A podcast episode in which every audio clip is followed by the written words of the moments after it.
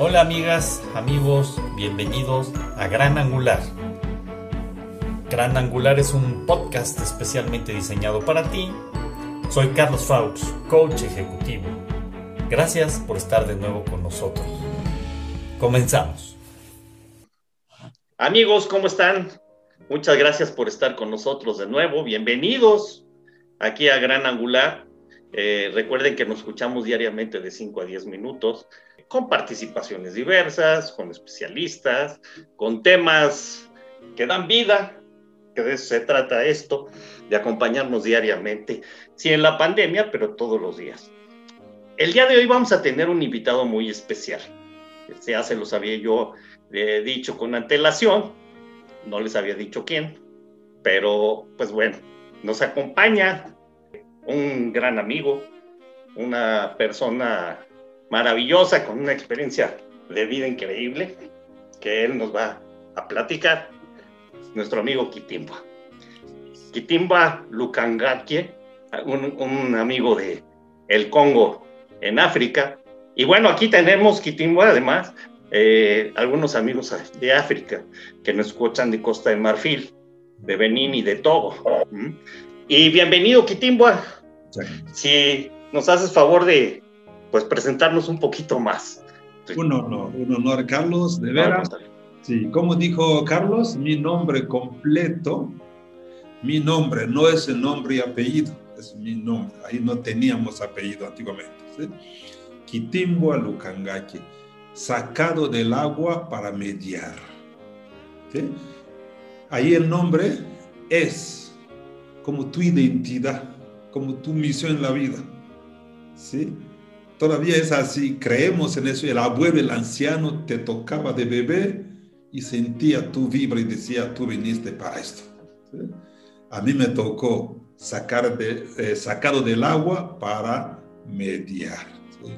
En México, ya, soy Quitimbo a nombre, Lucangay apellido. Soy del Congo, como ya decías, Carlos. Vivo en México desde hace 22 años. Así es. Yo soy conferencista, logoterapeuta, eh, como buscando siempre esa relación entre la psicología y la espiritualidad. En mis palabras la digo, lo digo así yo, y esa palabra la tomo de, de Eckhart Tolle. La mente inferior, la mente superior. La mente con M mayúscula, la mente como con M mayúscula. Entonces trato de integrar esas dos. La logoterapia se define como terapia desde el espíritu. ¿sí? Más o menos. ¿sí? yo soy de origen africano, ya les dije, soy de origen musulmán, mi familia eh, es musulmana, yo me convertí católico, soy teólogo y casado con un, una judía. ¿sí? Eso siento que me ha dado una amplitud de tomar las religiones como camino hacia la misma espiritualidad. ¿sí? Así me presento. Wow. No, gracias, Kitimba. Qué bárbaro. La verdad, siempre aprende uno más desde que se conoce a las personas, ¿verdad? Porque pues eso es lo que es la esencia, ¿no? Y eso es lo que nos hace ser lo que somos. Y, bueno, platicando con Kitimba hace unos días, precisamente, pues hablar un poco sobre lo que estamos viviendo, ¿no? La esperanza, hay, hay cierto vacío de alguna forma en muchas personas, la situación que estamos viviendo por la pandemia, por un lado, este, nos está afectando mucho. Hay gente incluso pues que se quedó sin trabajo, gente que ha perdido el empleo o proyectos, o gente que ha perdido seres queridos. Y bueno, todo esto generado adicionalmente con el miedo que tenemos en, en, este momento, pues también a veces se genera una desesperanza, un cierto vacío, un qué va a pasar. Y realmente es algo crítico porque pues finalmente la pandemia es global, eh, no es de uno, es de todos. Y hay quienes les es más fácil salir de esto y hay quienes les cuesta más trabajo. Entonces, pues, ¿quién mejor que Kitimbua que darnos luz en una situación como esta, esa eh, experiencia de vida y además esa capacidad que ha sido también formando, que nos ayuda pues a comprendernos un poco mejor y a darnos un poco más de sentido. Entonces, sin más y ya tanto hablar de mi parte, te dejo, Kitingua. Muchísimas gracias, bienvenido y todo tuyo. De veras, muchas gracias, Carlos. Sí, esa charla la quiero titular así. El poder de nombrar. El poder de dar nombre. Es un poder que tenemos los humanos. El poder del espíritu. Dios creó nombrando. Si ves la Biblia desde las primeras páginas, es con la palabra. ¿sí? Es, diríamos, desde el latín, incluso hoy el portugués, falando. ¿sí? Hablar, falar, falando. O sea, la palabra falo. ¿Sí? Hablar y fecundar es lo mismo prácticamente. Eu falo, dicen los brasileños. Yo falo, yo creo con mi palabra. En África tenemos un dicho, por lo menos en mi tribu. Un hombre puede dar vueltas en la cama, pero no sobre su palabra. Es un dicho de allí. ¿sí? Como el poder de la palabra. La palabra es fuerte cuando ibas a pedir prestado a un vecino, no había firma, mi tribu, no había firma. Te firmo que voy a cumplir, no, había la palabra. Había la palabra. De nace la palabra fianza. Confío lo que dijiste. Bueno, la palabra es poderosa. Lo que estamos viviendo, la ciencia, la política le ha dado muchos nombres. Y a veces son nombres que nos han hecho daño, porque el nombre es poderoso. Por ejemplo, lo han llamado cuarentena. Cuarentena. Imagínate esa palabra cómo te llega al alma, al espíritu. Sí, cuarentena suena a algo malo, eres un peligro, tiene que ser eh, eh, excluido, sí, la cuarentena, esos 40 días, 39 días, dependía de qué, y nació en otra época donde había que hacer cuarentena porque eras un peligro para otros. Aunque tú no lo supieras, si sale en cuarentena, al alma ya le llega que hice mal. Decir la palabra cuarentena es peligroso para el alma, la palabra misma puede provocar ansiedad, angustia, miedo. Y cuando estás en la cuarentena, tienes que ser confinado. Otra palabra, confinamiento. Imagínate esa palabra, confinamiento a mí me suena a de un espacio así amplio, tienes que ir reduciendo tu espacio. Eso es confinamiento. Las paredes se mueven. Como mis hermanos esclavos, estaban confinados en los barcos. Como mis hermanos indígenas de esas tierras, estaban confinados en sus reservas. Como los animales se confinan. El mexicano a mí me enseñó que cuando está feliz, dice así, ya no quepo. Así dicen ustedes. Soy ancha, ancho, ya no quepo. Imagínate de eso, ¿ah? Cuarentena, confinamiento, el alma ya siento en la torre. Eso se llamará que angustia de la palabra angosto. No sé si se han dado cuenta de eso. Angustia viene de angosto. Cuando ese ancho es... Cuando ese angosto, angosta, ansiedad, ataques de pánico, van a venir de ahí. Solo la palabra, confinado. Si son la palabra, ya te... Algo así. Y como eso hay muchas otras palabras. Encierro, ¿sí? Encierro. Encerrado. no puedes salir, es un peligro, hay confinamiento. Y usamos esas palabras incluso sin darnos cuenta.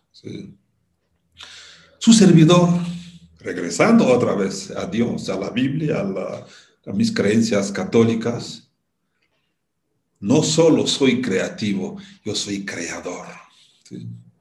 Yo soy una divinidad con patas. Yo no soy solo hijo, como dicen los católicos, hijo de Dios. Yo soy Dios, yo soy diosa. ¿A poco no decimos? Es cuando estamos enamorados. Tu mujer, mi diosa, mi estrella, ¿sí? algo así, ¿sí? En ese poder mío de ser una divinidad, yo puedo cambiar de nombre y crear eso que estamos viviendo. Le doy otro nombre. Yo les propongo dos nombres. Me ha ayudado a, a pesar de los problemas que estamos pasando, con el nombre podemos darle vuelta, como dice una, filósofa mexicana, la chimultrufia. Hay que saberle ver el lado amable a todo, dándole nombre diferente. Bueno, primer nombre, retiro. Retiro. La vida se vive en el tiro. ¿sí? Vamos casi siempre de dentro hacia afuera, el tiro. ¿sí? Vamos en la eh, extrovertidos, ¿sí? vamos como derramándonos hacia afuera, del centro hacia afuera. El retiro es de fuera hacia adentro. Imagínate cambiar ese nombre el universo, el universo, el tiempo, dijo, stop, retírate un rato. Reina, retírate a tus aposentos. Rey, retírate a tus aposentos. No para encerrarte, no, no, me retiro, me retiro para ver mejor algunas cosas. Me retiro para después, mañana, tirarme. Ustedes quizá no tienen esa experiencia cuando las vacas salen eh, a, comer en el día. Las vacas no salen a comer en el día, no comen, almacenan. Si todo el día la vaca no come, no se nutre, no se alimenta, almacena, almacena lo mejor que puede si ustedes no tienen esa experiencia, seguro, ustedes creen que la, la, carne viene de Walmart. No, viene de las vacas carnales. Esa vaca cuando ya almacenó mucha comida, regresa a su establo. Y suele ser de noche en general, cuando el sol se va poniendo. Cuando el sol que se había expandido, que daba su luz, el sol se va recogiendo sobre sí mismo. Otoño, a otoño. En francés decimos otoño, A-U. En inglés creo también, autumn. Otoño es el sol se recoge sobre sí, es otoño. Cuando el sol se recoge en la tarde, la vaca regresa a su establo. Es un escenario hermosísimo. Con sus patas hace como una, como una, no, no, no un terreno plano, sino como un hoyito, así hace. Y si llovió, le quita como la parte mojada, así como algo así. Y esa vaca, muy usar una palabra de México, que para ustedes es negativa esa palabra. Esa vaca se echa, así es, se echa. Aquí es negativo echarse, no, no, el retiro es echarse, echarse. Ya no es la flojera, el retiro, echarse, es el ocio, es diferente. La flojera es no hacer nada. El ocio es hacer la gran nada. Toda vaca se echa. Inicia a hacer qué? A rumiar, carnales, carnalas, a rumiar. Rumiar significa eso que almacenó, esa información que almacenó todo el día, lo regresa a su boca entonces, inicia a masticarlo. Inicia, escuchen esa palabra, a solucionarlo. Solucionar significa hacerlo duro, líquido, eso es solucionar, es una solución. Y se La vaca está así como, no se puede ver mis ojos, así como, Aquí, así son las vacas. Tanto es así que en mi tribu, cuando vas a decirle a una mujer guapa, se le dice así en mi tribu, no es violencia, ahí, ahí es el, el halago más grande. Tiene los ojitos como de vaca, así te dicen. No es cualquier vaca, es la vaca rumiando, la vaca que ya estuvo en el tiro en el día, almacenando información, hierba, se retira. Inicia a transformar la hierba en alimento, en nutrimiento. Y eso se le nota, sus ojos brillan, brillan. En la noche cuando vas la vaca rumiando, se nota como si brillan los ojos. Bueno, primer nombre, retiro.